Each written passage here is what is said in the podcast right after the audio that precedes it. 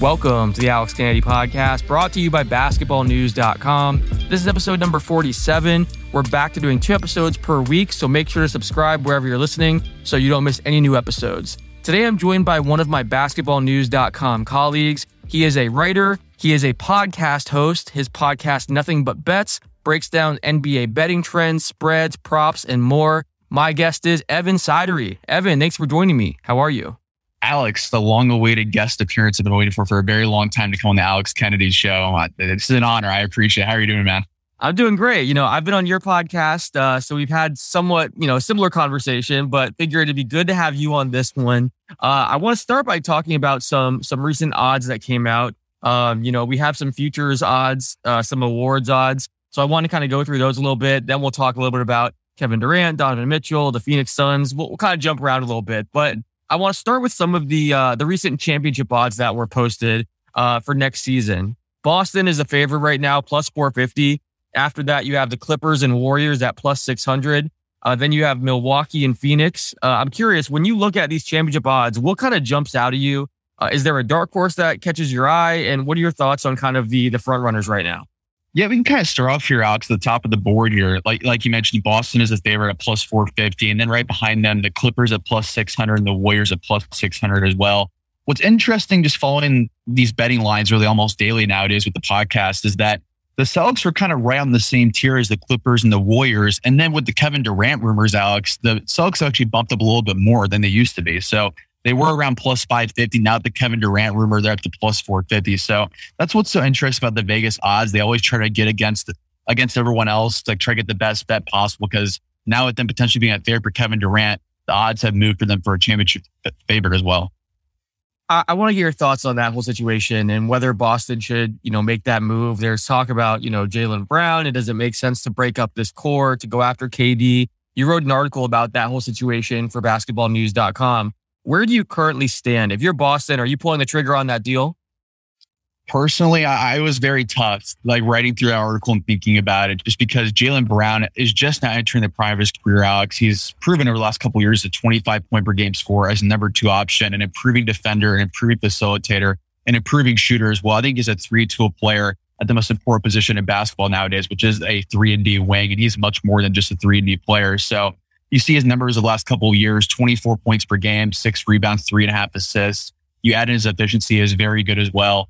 I think he could really thrive as a number one option elsewhere. But for the Celtics, this is what I wrote my story. It's when you're a team like Boston, when you're a team like the Lakers, these kind of big market teams like Miami, you should always operate, in my opinion, as a win now type of team. I know maybe long term losing Jaylen Brown would hurt maybe five, six years down the road, but over the next three or four years, Alex, the, the more I thought about it, just pairing Kevin Durant with Jayson Tatum and still a loaded core, even if you trade away Marcus Smart in the same deal as well. Like this is an eight or nine man deep roster. You went out those two guys. So I think this is a, a deal where Boston is weighing their calculations on both sides. But in the end, I wrote that I think the Celtics should, should do it, quite honestly. I, I think you put yourself in a tier above everyone else in the Eastern Conference. It's an already loaded conference, in my opinion. But now you add Kevin Durant on top of it too. Just went to the NBA Finals last year. You added in Malcolm Brogdon. You added Danilo Gallinari as well. This is a team that I think is very well structured, even to lose a player like Jaylen Brown for the price of Kevin Durant. Like many have said all throughout the NBA, Alex, a player like Kevin Durant is going to cost you. And a player like Kevin Durant, I think, is worth that price. Yeah, I mean, we've seen them be aggressive this offseason. You mentioned, you know, the different moves they've made. I like what they've done. I think Brad Stevens has done a fantastic job since he kind of took this new position, uh, moving from coach to front office. So he's been terrific. Uh, this is a tough one, though. I kind of see both sides of it. You know, I do think that Boston would have the best offer on the table if they if they make Jaylen Brown available. I think we were all kind of waiting for that team that was willing to budge because it was okay. Will Toronto include you know Scottie Barnes, uh, Pascal Siakam? Uh, you know, would Phoenix give up all of their assets? Uh, you know, is there a surprise team out there that would part with a player we're not thinking of? I think we were all kind of waiting to see who would, you know, come to the table with that increased offer. And if it's Boston with Jalen Brown, I think the teams are going to have a really hard time beating that offer. And I, I get it. You know, the thought is, okay, can we win, you know, one or two championships in the next few years, you know, during KD's prime? Uh, it's tough because Brown is 25 years old, and you mentioned just such a talented player we've kind of moved past the days of everyone saying, "Oh, you need to break up Jayson Tatum and Jaylen Brown." It's, it's funny that that was even a conversation in recent years, but it, it was a, a prominent conversation. And now people realize, okay, these guys can work together. And if anything, it's it's great in today's NBA to have two guys like that uh, that are really talented wings that can kind of play together. Uh, but yeah, it is a tough decision. Do you think that if, if they do make Jaylen Brown available, is that the best offer on the table for Brooklyn? I think so. And I also thought this through for my exercise on the story on basketnews.com. If you haven't checked that out, go ahead and do so, like you mentioned earlier, Alex. But with, with this angle with Boston now, I never thought they would actually be a contender for Kevin Durant because their team is already so loaded to the point where they can go nine or 10 players deep. And I think confidently run it back where you're probably a top three seed in the Eastern Conference next year. If all goes worst case scenario, maybe a top five, top six seed at worst, in my opinion. So I, I love the idea of just running it back with this Boston team, but it's hard for me to envision any team out there being a Jaylen Brown type of player because from the beginning, Adrian Wojnarowski, Shams Charania, those insiders mentioning that the Nets have wanted a young superstar type player, a strong role player, and picks. And I think Boston can offer the best possible player of any team out there, which is Jaylen Brown. And the only two teams I could think of that could potentially trump an offer like that, Alex, is the Oklahoma City Thunder with all their picks and Shai Gilgeous-Alexander, and they're not going to do that. And then maybe the New Orleans Pelicans with Brandon Ingram and all their picks they have from future past or from past trade as well. So those are the only two teams I could think of, but uh, those teams aren't really in the same win now type of window that Boston is. So I, I really think that when you compare Jaylen Brown more so to let's say Mikal Bridges and Cam Johnson, I don't think it's a, even a close competition if you're the Nets perspective. I know trade with a rival could be a tough pill to swallow there, but I think putting Jaylen Brown next to Ben Simmons, that's a team that could be a legit playoff team as early as next year. Yeah, I think the only team that can really compete with that offer is the Raptors if they're willing to include, you know, multiple assets. But it sounds like they don't want to include Scottie Barnes. Uh, Pascal Siakam is obviously a fantastic player, but you know, we haven't seen his name pop up in these talks just yet. So while I think a team like the Raptors could beat that offer from Boston, I don't think they would. So I think if you're talking about just the realistic offers that are out there, the Celtics probably have the best package, which is crazy because a week ago we weren't talking about Boston at all. We were talking about Phoenix, Toronto, New Orleans, you know, these other teams. Steph Curry's record breaking three pointer, Jayson Tatum's buzzer beating alley oop, Ja Morant's poster dunk, NBA Top Shot is where the greatest moments from NBA history are turned into officially licensed digital collectibles. NBA Top Shot has evolved trading cards and made it easier to buy, sell, and collect by removing the hassle of grading, shoeboxes, and shipping fees. You can buy or sell moments in a few clicks and access them at any time on your phone or computer. Your collection is always at your fingertips. Start collecting Top Shot moments in any way you want. Collect rookie moments from future stars like like Evan Mobley and Cade Cunningham, collect throwback moments from former NBA stars like Shaq and Allen Iverson, or collect moments from your favorite team to gain access to exclusive perks. Grab your starter pack today, and Top Shot will give you $20 back to start your collection and pick up some of your favorite moments in the marketplace. Go to about.nbatopshot.com slash bballnews and get in the game today. That's about.nbatopshot.com slash bballnews. I do want to ask you a question about the odds because there are times when Vegas uh, and the odds makers are just spot on. I mean, we saw it with Paolo Banchero before the NBA draft. All of a sudden, Paolo's number one. Everyone's kind of freaking out, wondering what do they know that we don't. Even Woj, the morning of the draft, was saying that Jabari Smith was still the number one uh, projected pick. Nothing had changed. Basically, you know, shooting down what the odds makers had put out there. And then, as we all know, Paolo goes number one. So there's definitely times when we've seen the odds are 100% right and they kind of lead us in the direction of where things are headed.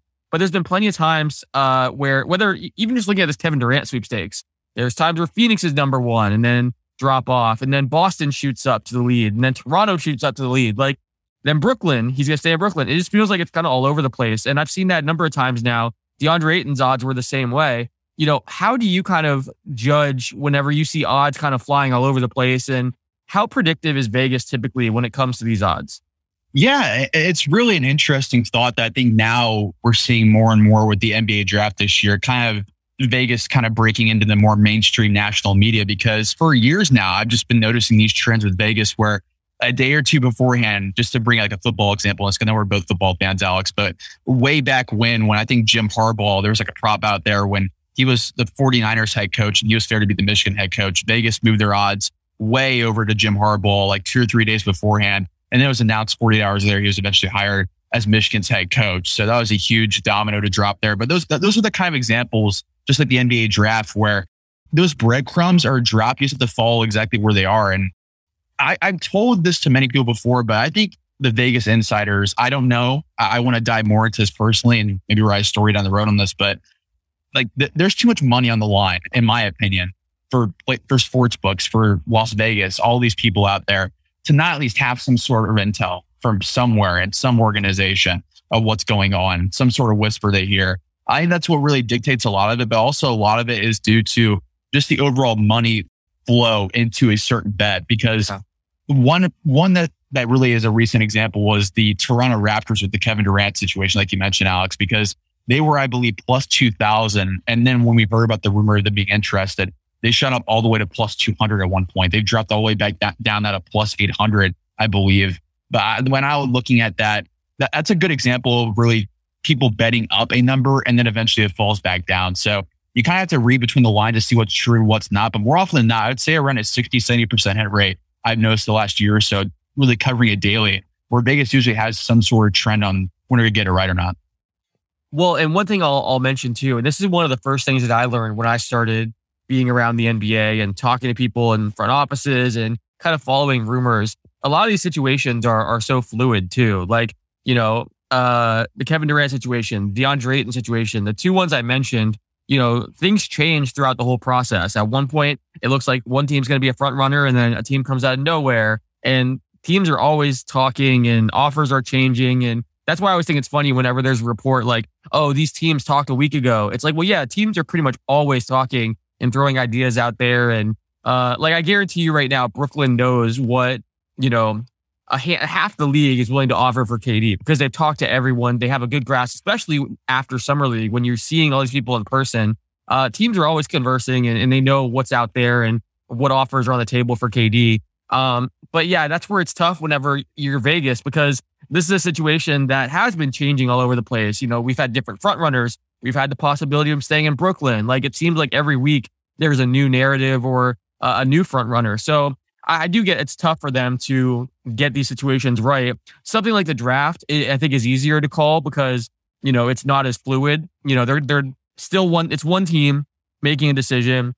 If you have good intel in that situation, then you're pretty much set. When it's so many different teams and factors and you know, players that could be on the move, I think that's where it's it's much tougher to kind of nail down a destination. So yeah, you know, I, I kind of I view the odds and I, I think it's interesting, but I do always kind of take it with a grain of salt because these things can change so rapidly. And we've seen it throughout these situations this offseason where, you know, uh, the odds move pretty frequently. But I think it's pretty interesting. And I do want to get back to some of these odds that are out now. Looking back at those championship odds for next season, we talked about some of the front runners. I think they make sense. Uh, I think the Clippers are very interesting because no one's, I think they deserve more attention than they're getting just because Kawhi's going to be back. Paul George is going to be healthy. You add John Wall. They have a crazy core, so much depth, so many wings. I like this team a lot. But when you look at just the odds overall, what stands out to you as far as uh, dark horses? Are there any teams lower that you're interested in placing a bet on?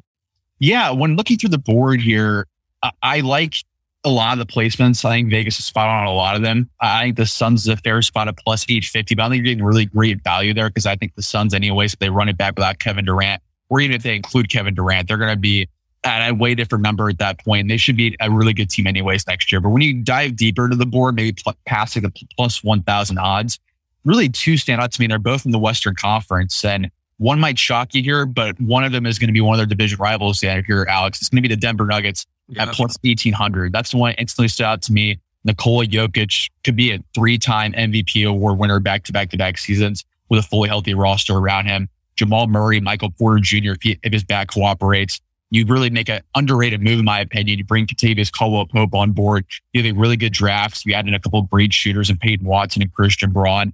Uh, I think it's set up very well if health cooperates here, Alex. I think Denver's going to be a top 14 in the West yet again. Nikola Jokic having their wonderful season.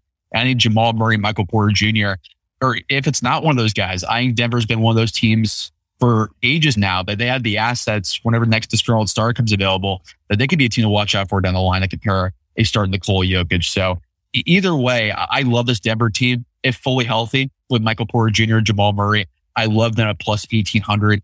And then my other one I'm going to throw out to you is another Western Conference team, and it's the Minnesota Timberwolves at plus 3000. I know people are going to be saying, what are you thinking of? Because they haven't made the playoffs in so long. But I absolutely love what they did this offseason. Adding Rudy Gobert, I think it's getting slept on how how well he fits. I think it's a unique fit for sure with Karl-Anthony Towns in Minnesota, but I'm very bullish on that fit long term. I don't know about you, Alex, but I think that Towns is naturally more of a power forward. It'll be a test in space on defense, but I think it's a really a big bet on Anthony Edwards to be a superstar player in the NBA with just adding a huge rim protector, Rudy Gobert, take pressure off of him, have Karl-Anthony Towns really focus on being a scorer. But this is all about Anthony Edwards, in my opinion. He was 26 point per game scorer in the playoffs last year. He should be a 25 point per game scorer, take that superstar jump next year. I think Minnesota is betting on that too. And I think Minnesota's be a 50 plus one team this year. So they're my big dark horse this year. I wrote a story on basketballnews.com uh, earlier this month about them as far as their offseason goes with Rudy Gobert and that trade. I absolutely love what they did, Alex.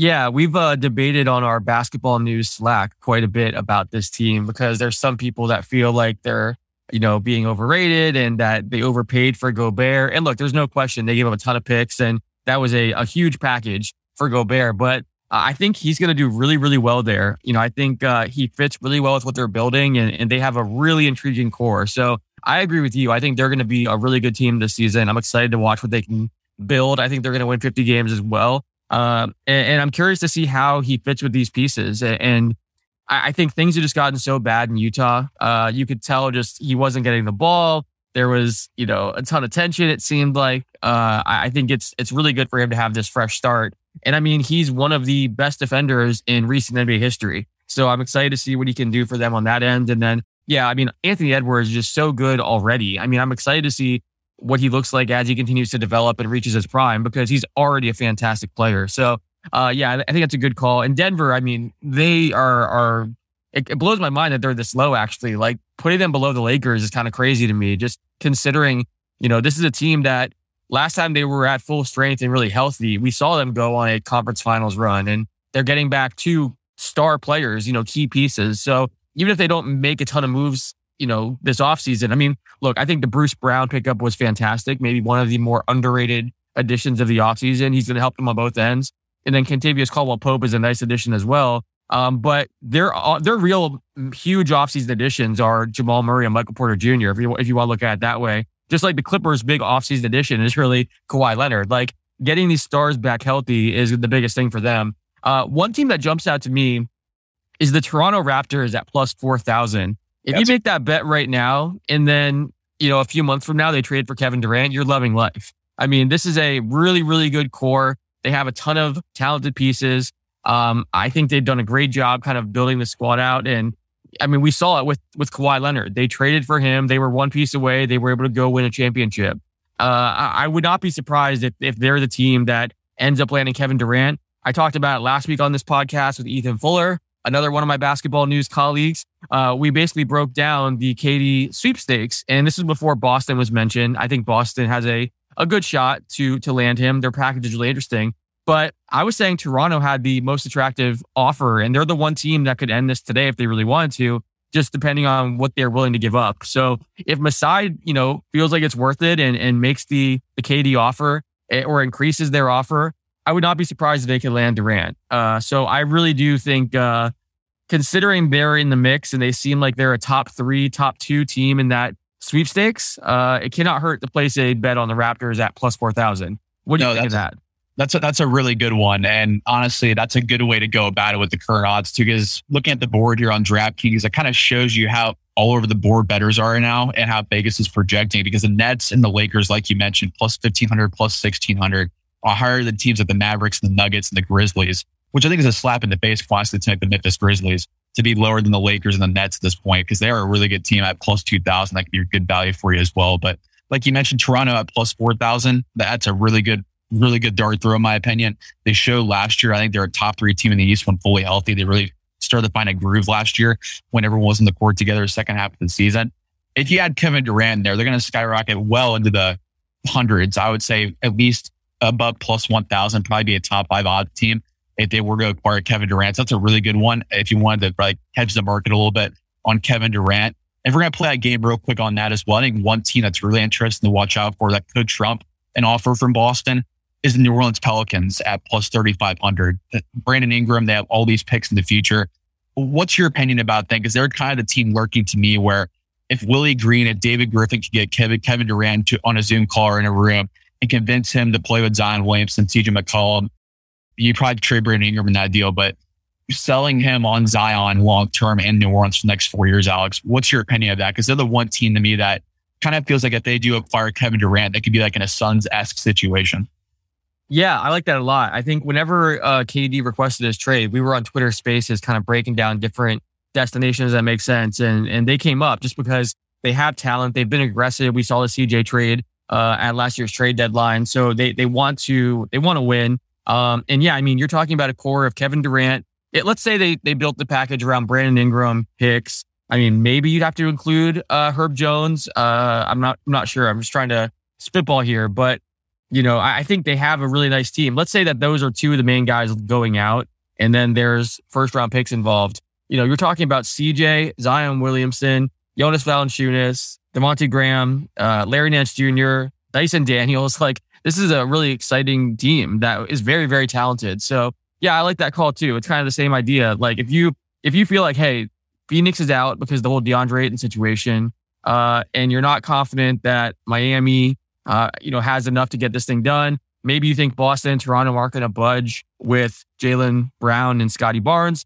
Okay, let me throw some money on New Orleans just in case they they decide to to get involved in the sweepstakes. Uh, yeah, I think that makes sense. Kind of the same idea as Toronto. Uh, hey, it can't hurt.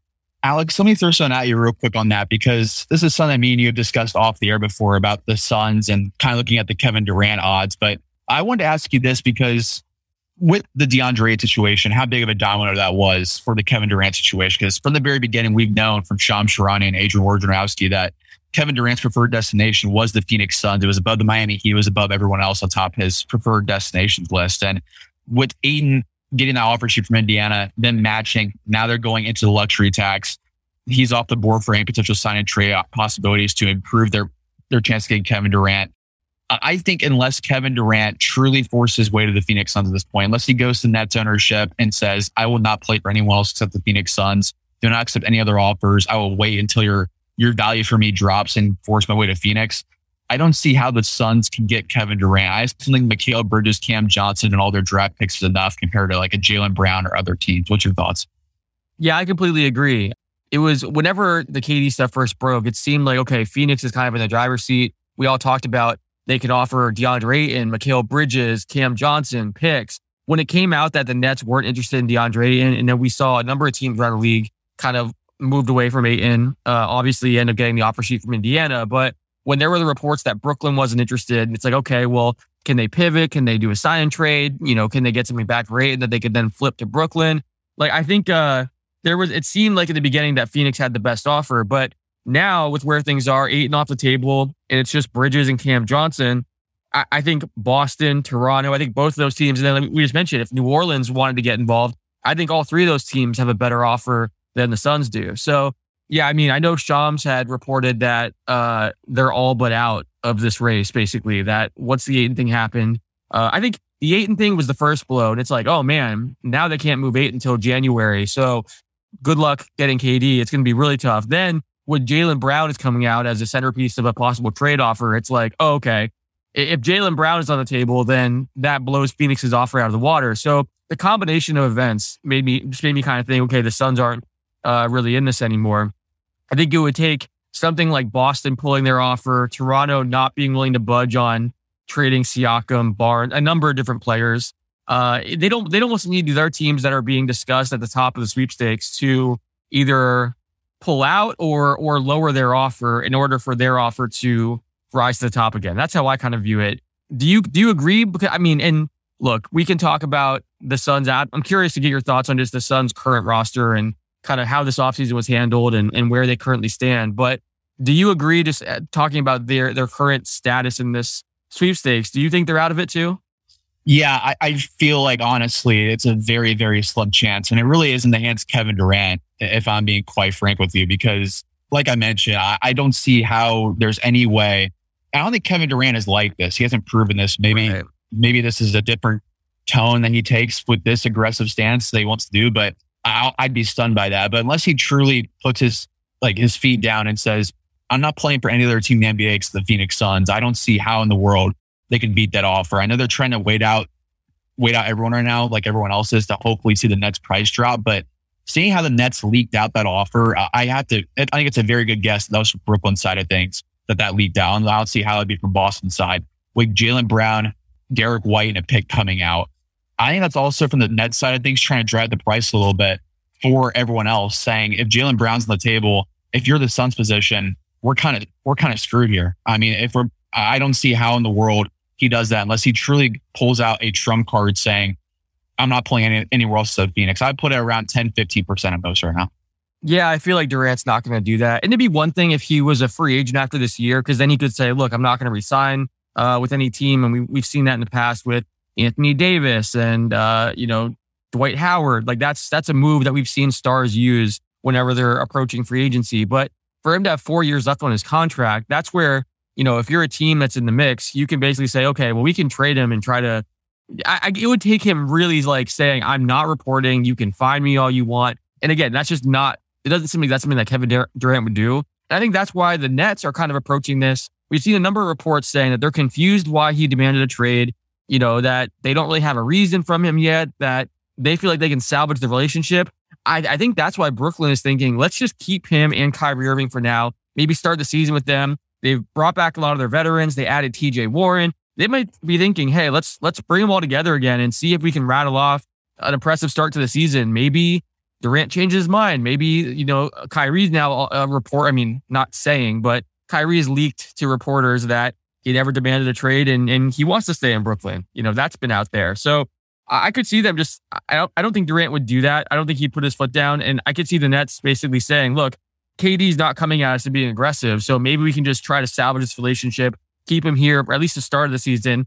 And if it doesn't work out and, you know, the team is struggling or or he doubles down on his trade request, then you end up moving closer to deadline. But I kind of get the sense, you know, based on executives I've talked to who have said that that how the Nets are kind of handling these negotiations, it seems like they're planning to keep him into the season. It seems, you know, I've seen this in Orlando play out whenever they were having the whole Dwight Howard situation the Orlando front office would say that when Dwight was around the team, you know, during the season, he was happy, getting along with the team. He wanted to be there. Every off season is when his camp and people would be in his ear saying, Hey, you need to go to a big market. You can't win a championship in Orlando. His agent and people like that would be in his ear telling him he needs to request a trade and he'd listen to them. And then usually that would go away during the season whenever he's, you know, back in Orlando and all that. So I've seen this kind of thing play out before. I think Brooklyn may be thinking, hey, if we get him into he- our culture, you know, show him we have a talented team, win some games, maybe things change. So, yeah, I, I think uh, I, I think that's why they're maybe stalling a bit too. In addition to hoping the offers get better, I think there's some sense of can we salvage this, but I, I just can't see him putting his foot down like that and saying I need to go to Phoenix, especially with four years left on his contract. Yeah, this is such a delicate dance too, to be quite honest with you, Alex, because this is something that we've also discussed on our Slack channel too. Like, if the Nets, I don't blame at all holding out for a historic draft price because we just saw Rudy Gobert go for technically five first round picks. So I don't blame it all for holding out for a historic price for Kevin Durant there. But if they do run it back, and let's say Kevin Durant buys in for a year, Kyrie Irving buys in for a year, and they go on and make the Eastern Conference Finals, but they don't go to the finals, they don't win a title are, are, we back in the same spot again next year where Kyrie Irving now instead is just walking for free to LA and then Kevin Durant's a year older the, and the value is less for him? That, that's just something I've been thinking about because I think that's what teams, opposing teams are offering or betting on Brooklyn to do here is kind of wait them out and see if they eventually press because I think me and you are both in agreement here that Kevin Durant is not going to pull some sort of Jimmy Butler type of card and be really aggressive for a stance. But I mean, if, if this drags out into the season, if the Nets decide to run it back here, we could be looking at them saying, "Hey, you had a good season, but this time, twelve months from now, it's both could be off the team." Yeah, and it's risky if they if they wait this thing out because you're right, they could lose Kyrie for nothing in free agency. Durant will be another year older. If they're playing him, you risk him getting injured, and then you you could kill his his stock. So yeah, it is somewhat risky, uh, unless they're thinking like, look, we can again salvage this and, and keep him long term, or at the very least, they may be thinking, hey, we have a team that we feel like can compete for a championship. If Kyrie's here, if Ben Simmons is healthy, uh, if the core is back, you know, everyone's kind of clicking. So they might think like, hey, this could be a last dance type year where Kyle, you saw last year in Green Bay with Aaron Rodgers and Davante Adams. Like, look, give us one year.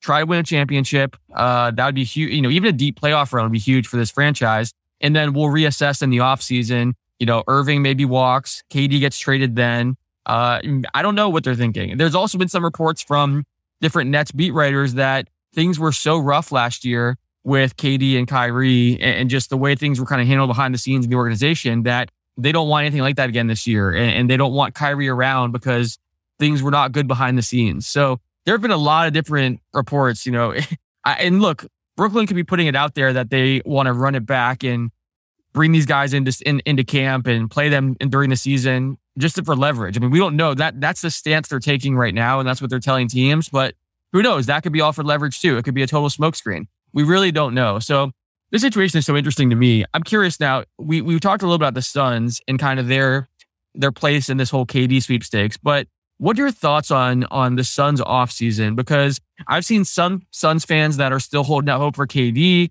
You know, they're crossing their fingers and thinking like, hey, this st- this still could be a great off season. Some Phoenix fans seem really frustrated with some of the moves uh, that have happened, some of the you know way that the DeAndre Ayton situation was handled where before free agency starts, they're leaking stuff about his value and uh, kind of hurting their own assets a little bit.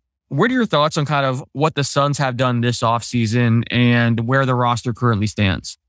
Yeah, they're in a really tough spot. I don't blame them one bit for putting themselves in this spot because I'd be, if I was in the GM chair like James Jones, I'd be do the same thing. If Kevin Durant wants my team, I'm going to be waiting as long as possible until it's not off the table. And I don't think it's going to be off the table for a very long time here. So I think that's why the Suns have been so kind of stagnant this offseason outside the DeAndre Ayton move. And I think they were just kind of betting on, to be quite honest, a team out there like Indiana to offer DeAndre Ayton max. They didn't think that was going to happen. And they were kind of forced into that spot. It was just a, a really interesting way the Suns went about it. I don't agree with it, but they saved a lot of money long term. They got the extra year off that contract as well. So I think long term it plays out, but I don't know if hurting the relationship maybe long term, that might have been something that plays out here with DeAndre because we've seen it before with Gordon Hayward in Utah and restricted free agency. He got an offer sheet somewhere and then eventually left. So I don't know if there's mending behind the scenes that needs to happen there or not. But when you, when you see this entire roster now with Ayton back on board, you hopefully have, you're betting on a lot of guys that I think are,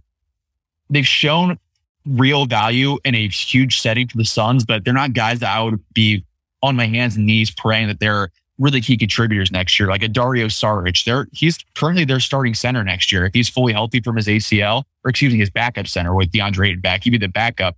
But he played such a valuable role for them a, a couple years ago. But with this ACL injury, he might not be the same player. Landry Shamet is a key player he's got to rely on as well. He's on a couple year long contract. But really, my, my main thing is with the Suns is you have a very good rotation already with running it back. You have Ayton as a starter. You have the wings with Crowder, Johnson, Bridges. You have one of the best backcourts in the NBA and Chris Paul and Devin Booker. Your bench is, I would say, top five, top six in the NBA when it's fully cooperating. That they can be inconsistent at points with guys that campaign, but this is a 50 win team without Kevin Durant on it, in my opinion. So uh, even if they run it back, I think the main thing with them is that I think they might have missed their window, which is why then they should be a little bit more desperate to go out and get a Kevin Durant here because Chris Paul's going to be 38 years old next summer. Devin Booker's not entering the prime of his career. DeAndre Ayton's on a max contract. You, you're kind of in a spot here where your window's next couple years. And now with Denver getting healthy, with the Lakers being a wild card out there, with the Mavericks getting better and beating in the playoffs last year, especially too. The Grizzlies are getting better. The Pelicans are getting better. I feel like their window was the last two years and they might have just missed out on it to the point where with everyone getting healthy and getting better in the West, these young cores, Alex, instead, if Kevin Durant's not on this team, I, I, I kind of view him more so as like a four, five, six seed than a one or two seed more nowadays. This podcast is brought to you by Branded Bills, the best place online for premium headwear and apparel. Branded Bills has hundreds of designs available, including their popular state collection, where you can show your pride with hats, shirts, hoodies, and more for all 50 states. Are you a company looking to brand your business? Branded Bills also offers custom apparel options that can meet your brand standards with fast turnaround and shipping. To shop or learn more, visit brandedbills.com today. That's brandedbills.com. Yeah, I mean, this team won 64 games last year, super talented. Uh, but you make an interesting point about them missing their window because, you know, obviously what happened in the playoffs was crazy to watch. But yeah, I mean, Chris Paul is another year older. Uh, you know, the DeAndre Ayton situation is, is that an issue? Because we've heard in the past Devin Booker and Chris Paul talk about having to motivate him and kind of stay on him to to have you know to basically play hard and, and do all these they need him to do. Who knows how this whole off season, everything's kind of went down, affects that relationship and you know everything there. And then yeah, I mean, you lose JaVale McGee, uh, which I mean, people might laugh and say, okay, that's not a big deal, but he was really, really good for them last season. Yeah, I don't know. I, I, I do wonder. And then you make a great point about the the Clippers getting healthy. The Lakers, if they add Kyrie Irving or or they're able to improve, they should be uh, better. We've seen Sacramento make some moves. Minnesota has been aggressive. Denver gets back Jamal Murray and Michael Porter Jr. Um, we've seen a lot of teams go out there and be really aggressive. So the Western Conference, you can argue, is going to be you know more loaded than in recent years. So uh, yeah, I mean, obviously we know Suns fans are are frustrated about what happened last year, but when you look at just how much harder the road gets this year, that loss, they're probably kicking themselves even more just because it's going to be really, really tough to repeat what they did uh, as far as, you know, the number of games they won, getting the number one seed.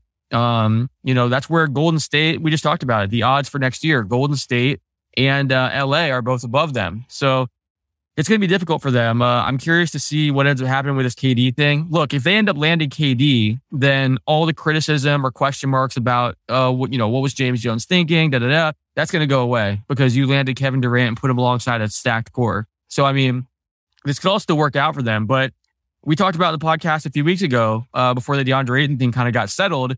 They're playing a dangerous game, kind of putting everything in the KD basket. So we'll see if that ends up paying off. Uh, I, I, do want to get your thoughts on the MVP odds. I know we've kind of bounced around here, but uh, you got Luka Doncic uh, is the front runner plus 450. Joel Embiid plus 650, Giannis Antetokounmpo plus 700, Kevin Durant plus 1200, uh, and then Jayson Tatum, Ja Morant, and Nikola Jokic are also at plus 1200. So those are your top uh, your top candidates here. When you look at these MVP odds, uh, especially the top of the board, we'll get to some dark horses here in a second. Uh, what jumps out at you?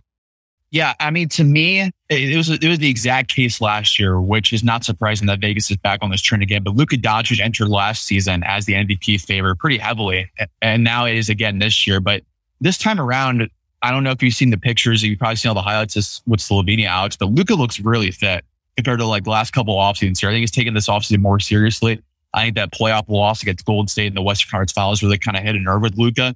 he's he's a, a guy that is obsessed with winning. I think this could be the offseason where it probably clicks for him.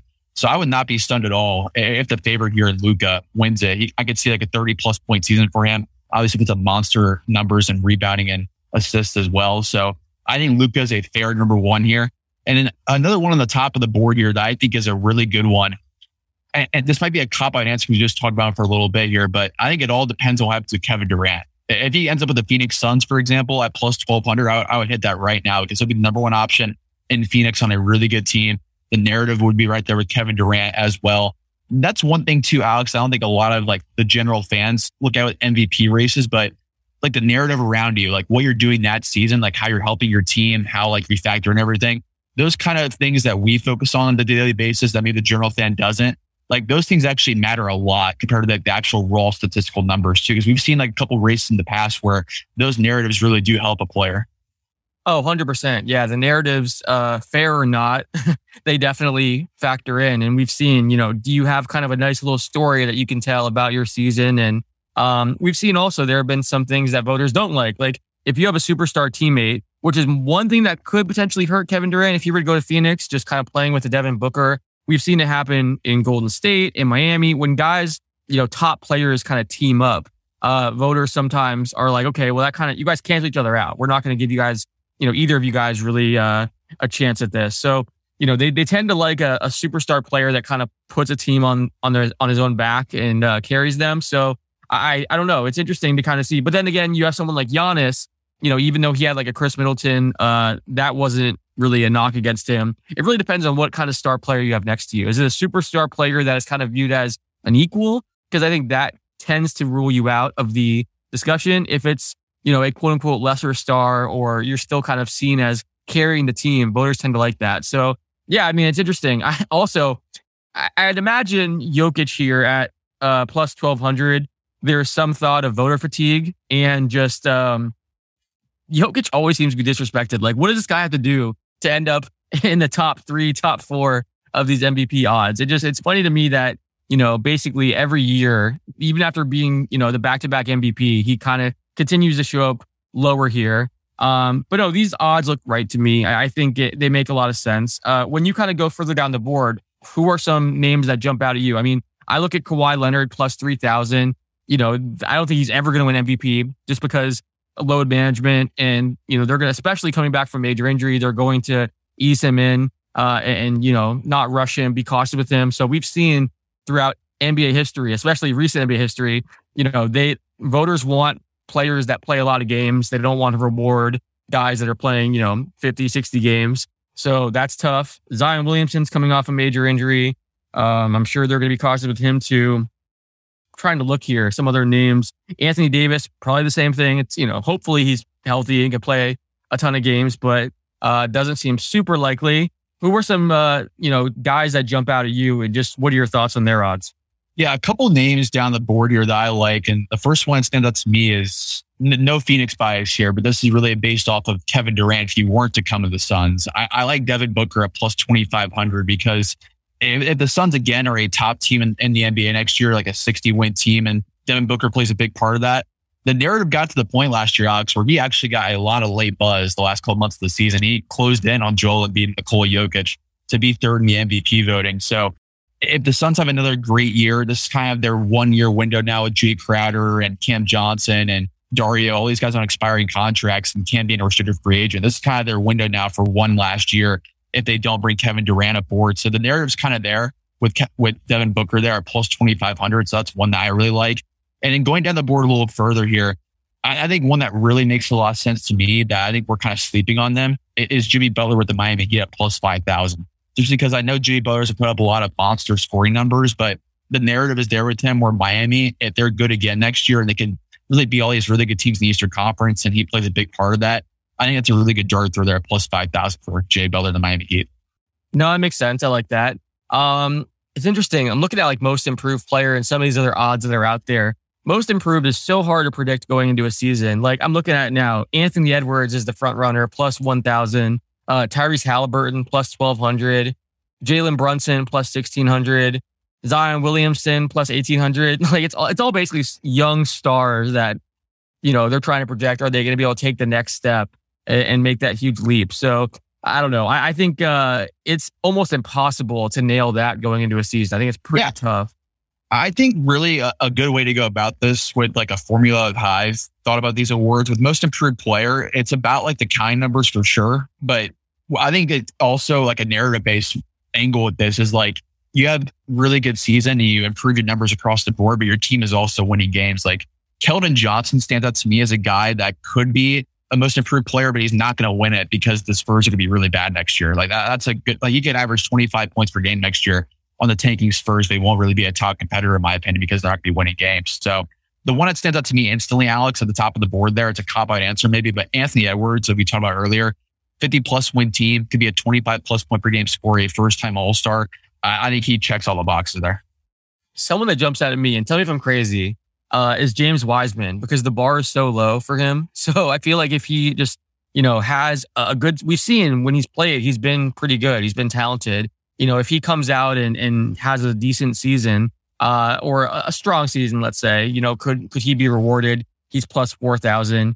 I, I, guess I have a hard time when I look at like the Anthony Edwards, uh, Zion Williamson, Cade Cunningham. Like, yeah, they're all going to take the next step. And, and, you know, someone like Edwards, we've already seen him dominate. Cade Cunningham was the number one pick and a super talented player. Like, I, I it's tough for me looking at those guys, uh, cause even if they're going to take a step forward, but like that's expected from them.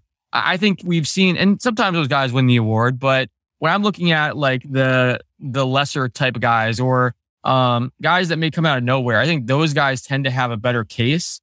It, it's just tough because the voters kind of go back and forth. We've seen both kind of players win in, in recent years. So yeah, I think it's just funny to me trying to bet on most improved player because it's so tough to be able to to predict. Um, you know, I think that's a really tough one. Um, let's see any other odds here. The year, six man of the year. Uh, let's look at rookie of the year. Then we kind of move on. Uh, Paolo Banchero plus 320. You got Chet Holmgren at plus 350. Jaden Ivey plus 600. Keegan Murray plus 700. Jabari Smith Jr. plus 700. Uh, you know, Paolo's a favorite. I think the thought is he's going to put up big numbers in Orlando, have the ball in his hands, create for himself and others. I think Jaden Ivey and Keegan Murray are interesting, um, just because again, they're gonna have the ball in their hands. They can put up numbers. I think Keegan might have a he might be NBA ready, but I'm not sure if he'll be able to put up the right numbers to win this award uh, alongside Sabonis and Fox there. Just because we've seen like you don't really need to win a ton of games to win Rookie of the Year. It's more so about the numbers you're putting up. Now, winning games helps though, you know, obviously, but we've seen if there's a guy that's putting up, you know, significantly better numbers than the rest of the class, you're gonna have an edge there. So that's where I think someone like Paolo uh, or even like a Jabari Smith Jr. is interesting. If they fill the stat sheet, even if their teams are near the bottom of the standings, which, you know, Orlando could be sneaky this year. They could, they're a nice little young core. They could actually surprise some people. So, I mean, I, I think it's, it's not really shocking to say that I like Paolo since he's the front runner, but I think Paolo's interesting. And then just any of these guys that are like studs on a young, uh, bad team because they can put up crazy numbers. I, think they're going to have an easier time than a Jaden Ivey or Keegan Murray. Yeah, I agree with you. I think the top two on the board here, Paolo Banchero plus 320, Chet Holmgren plus 350 on DraftKings. I think those two are that runaway favorites, in my opinion, just because I think Paolo could be an instant 20 plus point per game score. And I think the Thunder, they could finally be a team this year where Chet plays a big part in them actually be competitive most nights. And that could really play a big role here for a rookie of the year type of award. I could see Chet putting up like 14, 15 points per game, seven, eight rebounds, two blocks per game, uh, like an all around numbers to where Chet and the Thunder improved to the point where it's hard to deny that he played a big part in that kind of comeback for OKC. So I kind of like Chet at plus 350, kind of a throw at the dartboard here, but with Paolo at plus 320, the accounting numbers for him would be off the charts this year. I, I wouldn't be shocked by that. 20 plus point per game score uh, from day one, I think is a plausible reality for him in Orlando. But I think you're going to know where I'm going to go with my sleeper pick here. Uh, Alex, it's going to be Bennedict Mathurin at plus 1000 because he was actually quietly under the radar in summer league this year. I know you're there in Vegas uh, covering the event for us, but he actually averaged the most points per minute of any summer league player, 19 points and only 19 minutes per game for Indiana was an effortless score on all three levels of the court, great three point shooter, improving defender. With a, a guy like Tyrese Haliburton, who is a willing facilitator, he, he would rather defer than he is to be aggressive. I think there's a real chance, Alex, that Bennedict Mathurin could surprise people next year, be the number one option for Indiana as a scorer. Yeah, I like that pick. I like uh, you know the plus one thousand odds too. I think that that's interesting. Uh, and yeah, I mean they're again they kind of fit that description of young team, the opportunities there. Uh, that's very interesting. I like that. Thanks to Yerbaé for sponsoring this episode. Yerbaé is a naturally caffeinated energy drink that's made exclusively with recognizable plant based ingredients. There's no sugar, calories, or sucralose, so you can feel great about what you're drinking. Get the energy you need without the jitters or crash. Check out yerbae.com for 10% off. That's yerbae.com for 10% off. All right. I do have one last question for you, and then we're going to wrap this up. Uh, it's it's kind of on the betting side of things, but it's more generic, more general question. Uh, we've seen in football, like in the NFL, uh, fantasy sports, DFS, betting. I mean, it's taken the sport to crazy levels. Like fantasy football is just, it's gotten crazy. I mean, it's a huge industry. Fantasy basketball hasn't really been able to get that same kind of attention. I mean, there's people that play it, and I know DFS is getting more popular, fantasy hoops are getting more popular, but it's not anywhere close to football in terms of popularity. And I think you can say the same for like betting. I mean, we've seen obviously we've seen March Madness and and things like that have always been crazy when it comes to betting. It's like the Super Bowl of basketball. But what do you think basketball can do, or is it even possible to somehow get basketball on the same level as the NFL when it comes to fantasy sports, betting, that kind of stuff? I mean, obviously it's tougher with the 82 game schedule and just kind of how the league works. But what are some things? Uh, you know, why do you think we it's it's such a big gap between the two sports? I just think honestly, just because the revenue machine that is the NFL. Like the NBA is getting there. I'm not denying that at all. They're closing in on the NFL little by little, but just the revenue machine that is the National Football League is just so hard to compete with. Just that three months every Sunday, you just fire up TV and watch football. Like that, that's hard to compete with most times, especially on the holidays. But with the NBA, like I've noticed over the last year, especially since doing the podcast, nothing but bets, Alex, that really NBA in the betting world has kind of taken off over the last 18 months. And kind of seeing just how like even summer league, you see all these props on the board for summer league, all these people talking about betting on summer league, like all these future bets as well throughout the year. Like and especially now, like the integration that some teams are doing. Like we actually wrote a story on basketballnews.com about the Phoenix Suns and how they've taken a step of being an all around elite organization. And their partnership with FanDuel was one of the more interesting things that Robert Sarver, the owner, and Jason Rowley, the president, talked to me about is that they're one of the first teams in the NBA that kind of immersed themselves and partner with a sports betting partner in FanDuel and actually have a sports betting or betting sports book in the arena, which can be operated and used. You can walk in any time. You can watch the game there if you want to. I believe a lot of other teams done this recently. I think the Knicks are building one as well. The Wizards have one in DC. The Bulls are building one in Chicago.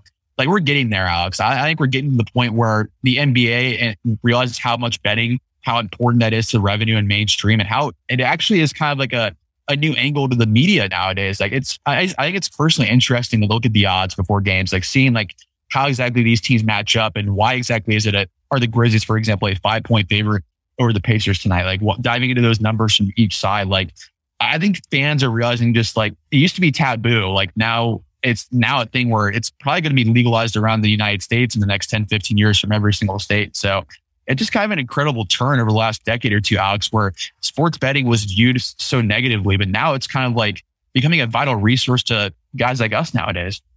Yeah, it's definitely, you know, it's changed. I remember when I started out, you know, in in media, um, they used to have a rule that if your website ran any kind of gambling ads uh, or fantasy sports ads, uh, you would lose your credential. Like they would no longer credential your company. So we were like, okay, no gambling ads on the site. We can't take that risk. We we need the NBA to to give us the access. So, you know, to go from that early in my career to where it's at now, the stigma's gone. You know, now the league and teams are partnering with different companies and sports books and all that. It, it's wild to see, but I, I, think it's great for the NBA though. I think it leads to a lot of new fans, and um, I think uh, with the NFL, it's always so tough to compete with because every Sunday it's such a big event. Like especially you know in certain states, certain cities, you know everyone comes together and watches their team. It's all on one day of the week. It, it kind of works perfectly with fantasy sports where you have the whole week to kind of make roster decisions and, you know, a lot of time to set your lineup. In the NBA, it's tougher because each night there's a bunch of different games. Uh, you know, you have to set your lineup daily. That's where I think the thing that's helped the NBA so much, in my opinion, is daily fantasy sports. You're seeing it pop up. You know, there's a bunch of these companies that pop up now and, and they all kind of have their own little, you know, way of doing things. But I think that's helping the NBA quite a bit too, because you don't have to try to set a team every single day and, you know, keep up over the course of a season. You can log in at 5 p.m. Uh, Eastern time, a few hours before the game starts, you know, create a lineup and then make that night's games more interesting. So I think DFS has helped a lot. And then, yeah, I'm definitely seeing more and more, you know, betting talk, odds, things like that popping up, you know, not only in terms of games and in midseason, but, you know, even in the offseason, like the Paolo thing was a huge story whenever Vegas had that right. Or you know, you do a great job of kind of sharing the different odds and the changes in the odds whenever, you know, we're talking about different uh, transactional type things or rumors. So yeah, it's definitely becoming more prevalent, I think. Uh, and I, I want to say you do a great job on your podcast, Nothing But Bets, breaking down, you know, all the different odds, futures uh, odds and, and, different bets that are interesting and things like that. So uh, I'm definitely excited to see kind of where it's headed. Uh, the NFL is obviously a juggernaut but the NBA seems to like it's gaining steam. I'm not sure if it's ever going to catch the NFL, but it is exciting to see some of that momentum. Oh, for sure. I think it's just kind of cool to see, like you mentioned, just the growing effort of like the sports gambling industry kind of integrating into our world. It's just kind of cool to see like how it's not really viewed in a negative light anymore. It's kind of viewed more so as like a tool than anything else. For sure. Well, Evan, I appreciate your time, man. Thank you so much for doing this. Uh, tell everyone where they can find your work yeah, you can guys can go ahead, go to basketballnews.com. You can go to follow, subscribe to the Nothing But Bets podcast with you guys a couple times per week throughout the offseason, every single day during the NBA season to give you guys my picks against spread and my regular picks if you want to do that as well. But you can go to follow me on Twitter too at Eastsidery at E S I D E R Y. But you guys can always go follow my work, Alex's work, everyone else's work over at thegreatbasketballnews.com. Yes, definitely check out basketballnews.com. Even this time of year, we have a bunch of articles going up. We got new podcasts, new videos. Check out our YouTube channel. I know we had a few different videos go up on our YouTube channel today. We're talking about all the different offseason moves. We're starting to preview next season. Anytime there's any kind of breaking news or rumors, we're on top of that as well. So definitely check out basketballnews.com. If you want to hear more episodes of this podcast, check us out on Apple Podcasts, Spotify, wherever you listen. And until next time, thanks for tuning in.